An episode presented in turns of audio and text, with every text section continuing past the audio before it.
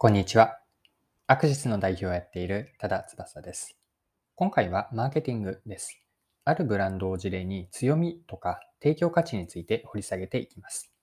この内容からわかることは取り上げたいブランドが松屋銀座のジュエリーブランドエネイです。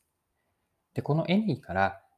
不利な条件をどうやって強みに変えるかと、あと提供価値を2階建てという捉え方で見ていく、こんな話ができればと思っています。でこの内容をぜひ見たり聞いていただきたいなと思うのは、マーケティングに興味がある方です。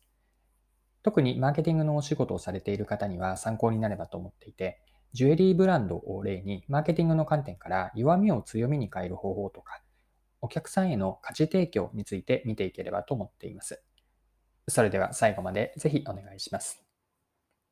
はい。で今回ご紹介したいのがジュエリーブランドなんですが、松屋銀座さんが新たにジュエリーブランドを立ち上げました。ブランド名はエネイです。で、エネイは英語で ENEY と書くんですが、えっと、 any という ANY ですね。と、えっと、あとエナジー、エネルギーなんですが、この2つ、 any とエナジーのからの造語でエネイなんです。で、エネイの主な商品は人工ダイヤモンドを使用したジュエリーです。で、ブランドのコンセプトには、エネルギーや多様性を巡らすジュエリーということが書かれていたんですが、人工ダイヤを使用することによって日常のファッションの中にダイヤモンドを楽しんでほしいという思いが込められています。はい。では、ここからはですね、このエネイの人工ダイヤについて強みと弱みという観点で見ていければと思っています。でまず前者の強みについてなんですが、強みとは別の表現をすれば、これはビジネスの文脈での捉え方なんですが、お客さんへの提供提供価値とか、あとは自分たちが選ばれる理由、これらが強みなんです。で人工ダイヤモンドに当てはめると、人工ダイヤの強みというのは、端的に言ってしまうと、天然ダイヤに比べて買う人にとって価格が安いことなんです。で一方で、天然ダイヤに比べて人工ダイヤの弱みとは何でしょうか人工ダイヤには希少性がないことであったり、そもそもの人工ダイヤには天然のダイヤに対しての負い目とか、コンプレックスを感じてしまうことも、天然ダイヤと比較しての人工ダイヤの弱みなんです。このように弱みとは別の表現をすれば、価値を下げてしまう要因とか、選ばれない理由なんです。はい。で、ここでエネイに話を戻して見ていきたいんですが、エネイで興味深いことがあって、それは意味合いを新たに加えたことによって人工ダイヤの強みが新しくできたことなんです。で、これはですね、エネイの事業担当者の方のインタビュー記事、対談記事で語られていたことで、えっと、そのまま一部抜粋して読みますね。世界中の人々を魅了するダイヤモンドですが、採掘時の環境破壊、紛争問題、自動自動労働や採掘の労働環境などが問題視されるようになってきました。あの輝きを手に入れるため、今まで多くの人が沈黙を続けていました。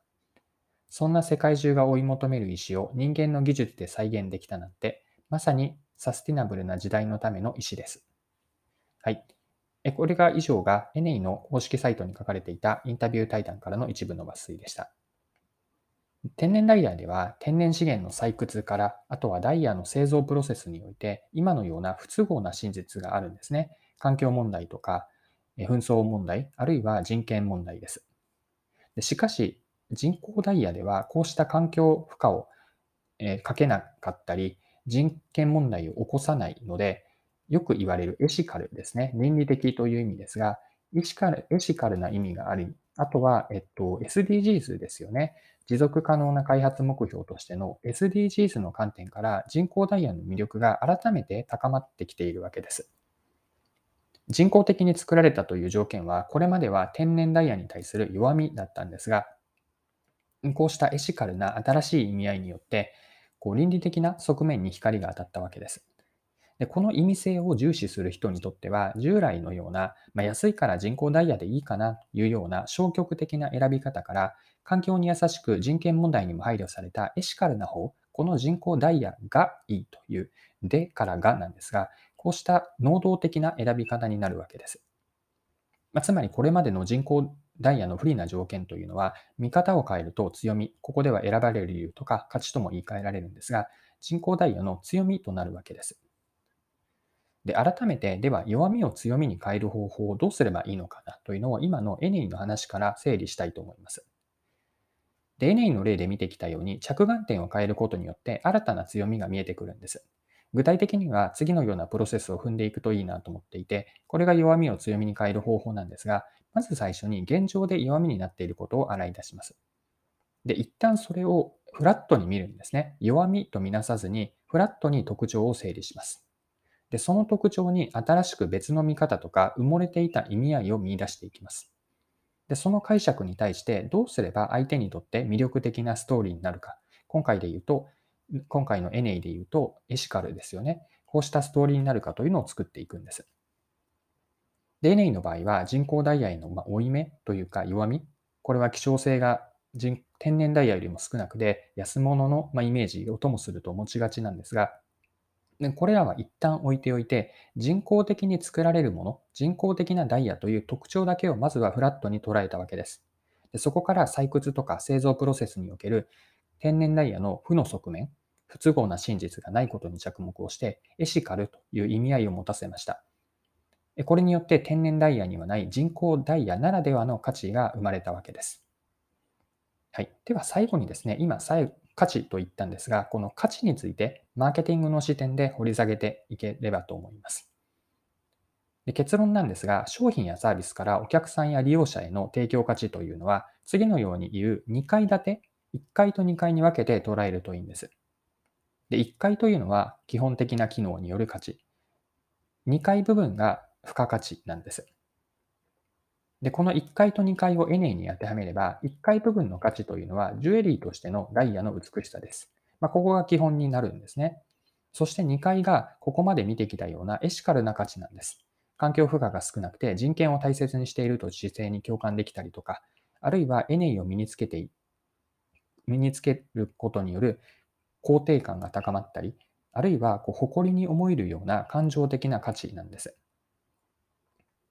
で、2階建ての提供価値のポイントというのは、1階部分がベースになっていることです。つまり、2階の付加価値というのは、あくまで1階という基本的な価値があってこそなんです。これをエネイに当てはめると、ジュエリーとしての美しさとか、おしゃれ感などの魅力があって、これが1階部分になるんですが、初めて2階のエシカルな価値というのも評価されるんです。でこのように提供価値は1階と2階に2つに分けて、土台があっての付加価値というふうに捉えたり考えてみるといいです。はい、そろそろクロージングです。今回はジュエリーブランドのエネイに見る弱みを強みに変える方法や価値提供について見てきました。最後に内容を簡単にまとめておく意味でも、エネイから私たちが何が学べるか、弱みを強みに変える方法と提供価値についてまとめておきます。